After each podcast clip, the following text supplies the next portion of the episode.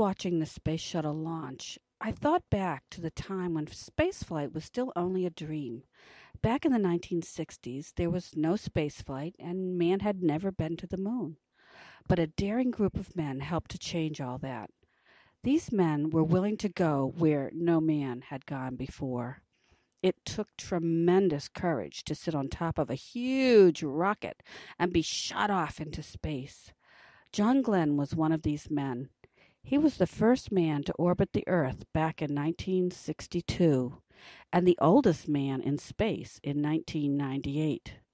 This is his story.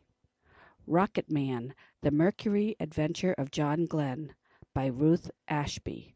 Peachtree Press, 2004.